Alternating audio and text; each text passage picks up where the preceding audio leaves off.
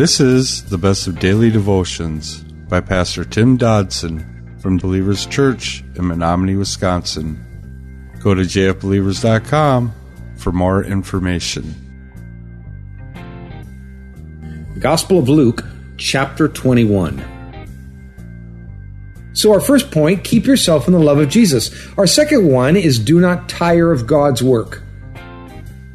Galatians 6, verse 9 says, Let us not be weary in doing good, for we will reap in due season if we don't give up.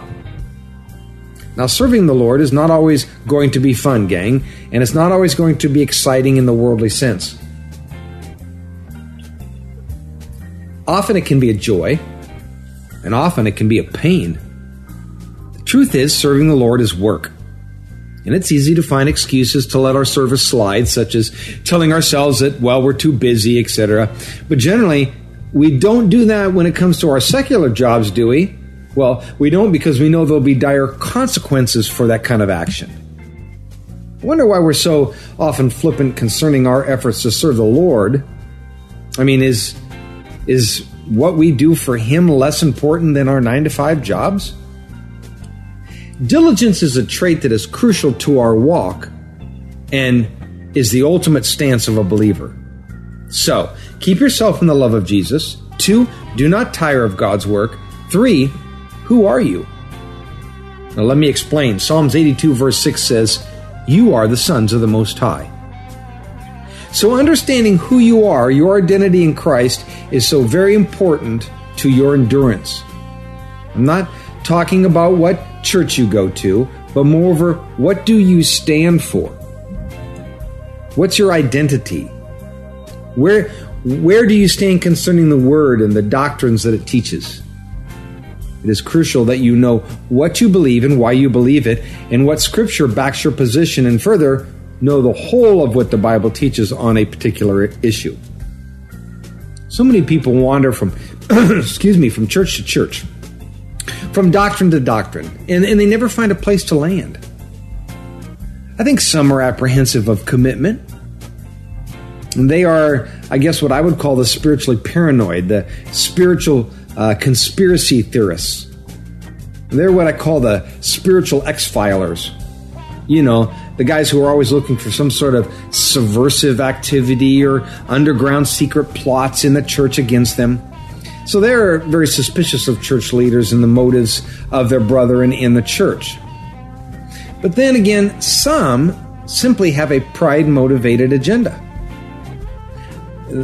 These are those that are on a personal mission uh, a mission to convert all the other churches to King James Version only, or the oneness doctrine, or post tribulation, or seeker friendly, uh, friendly values. These, these people, they seek power and position. They seek converts to their private agenda. Man, Satan has a heyday with these folks, destroying others at their hands and ultimately being destroyed themselves. And number four says, remembering what is important. Number four, remembering what is important. You know, it's so easy to get distracted these days, isn't it? And, and what happens is we gradually begin to major in the minors and we forget what we're doing here.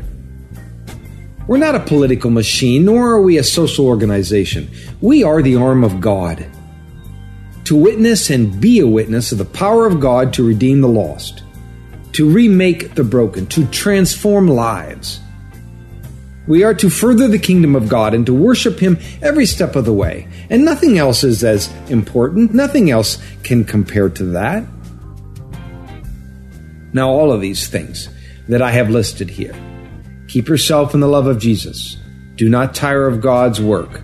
Know who you are and remembering what is important. All of these points, one through four, come down to one critical issue.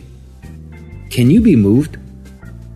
Because Christ Himself spoke of His identity as the foundation, the very rock upon which we are to stand.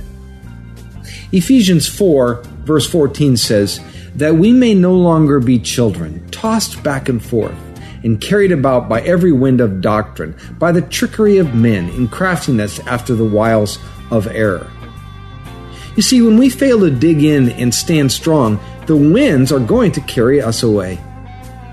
And we will actually cause us to be a lethal danger to others who are standing around. We're like a flying missile. And so we take out innocent bystanders because we ourselves are confused and lost, distracted, etc., etc. We, we are lost in, in the winds of life. And so we not only hurt ourselves, we hurt others. Exodus 33, verse 21 Yahweh also said, Behold, there is a place by me, and ye shall stand on the rock. The Lord taught us clearly and plainly Satan battles to move you off of that rock. 2 Thessalonians 2:15 says, "So then, brothers, stand firm and hold the trans- uh, tradition, excuse me, of which you were taught by us, whether by word or by letter." 1 Thessalonians 3:8 says, "For now we live, if you stand fast in the Lord." Now, the Lord asked a very simple question when we began this text, although a critical one. He says, Do you see these things? I wonder if we do today. I mean, come on, do we really get it? For no matter your background, no matter your roots, before God we all stand the same. And gang, Judgment Day will bear no excuses. When he asks, Do you see these things? it goes without saying that he has actually shown us these things, and it's up to us to open our eyes and open our ears. Matthew 7, beginning in verse 24, records this Everyone, therefore, who hears these words of mine and does them, well, I will liken him to a wise man who builds his house on a rock. The rain came, the floods came, the winds blew and beat on that house, and it didn't fall, for it was founded on the rock.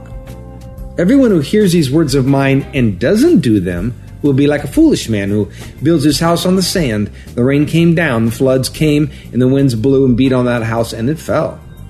And its fall was great. The disciples, in verse 5, were in awe of the works of men. Jesus, however, had a more spiritual intent in mind. He asked his disciples, Do you see these things?